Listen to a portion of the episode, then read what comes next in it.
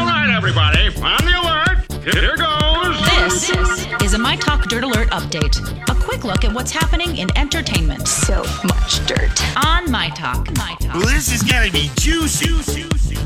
All right. So remember earlier this week when Netflix said that they were no longer going to be airing Friends next year, and then Yeah. they paid $100 million to have the rights to air Friends for the next year? Well, What does that mean for the real friends? that means that they're getting more money, their earnings being boosted $22 million per year from that deal alone. Now, it seems like that uh, amount is a collective amount for all of the core cast of Friends, but. is it like a back end thing It that they is- have where they get like 1% or 2% of whatever they sell it for? Exactly. so they get a deal with every episode of Friends. You know, All I mean, those think- points are important. those points are super important. Now think Wow. about that exactly. Each of the mem- cast member of Friends. Now Lisa Kudrow, uh, her reported net worth is seventy million dollars, and she's at the bottom of that list. So just think about all that money that they've made from Friends. Yeah, wow. And it'll just keep making him. It's like, you know, these songwriting, the songwriting Yeah. movies.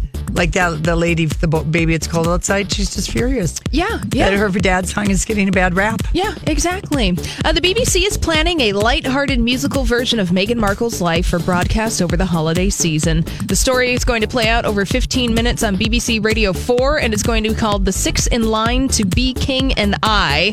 They're saying it's going to be like a Rogers and Hammerstein thing, and That it's sounds going to ridiculous. it's going to play on New Year's Day. Yes, I, intentionally ridiculous. Okay. So, I mean, it's like Yeah. a light-hearted romp into Watch Megan- Love Actually again.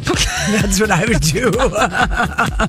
All right, and finally, um, not much coming out at the box office this weekend. Uh, there is uh, going to be, although if you haven't seen the movie, there is a re-release of Schindler's List out this weekend. So if you have Oh. not seen that movie, 25 years since it was released, important That movie. was kind of a cool interview the Today Show did with um, Spielberg. Yeah, yeah. And in depth on how, for to him, he'll never make anything as meaningful Right. personally to him. Right, yeah. Watch the HBO documentary about Steven Spielberg, and he really goes in depth about how impactful making Schindler's List was Yeah. for Didn't him. he make it for his parents?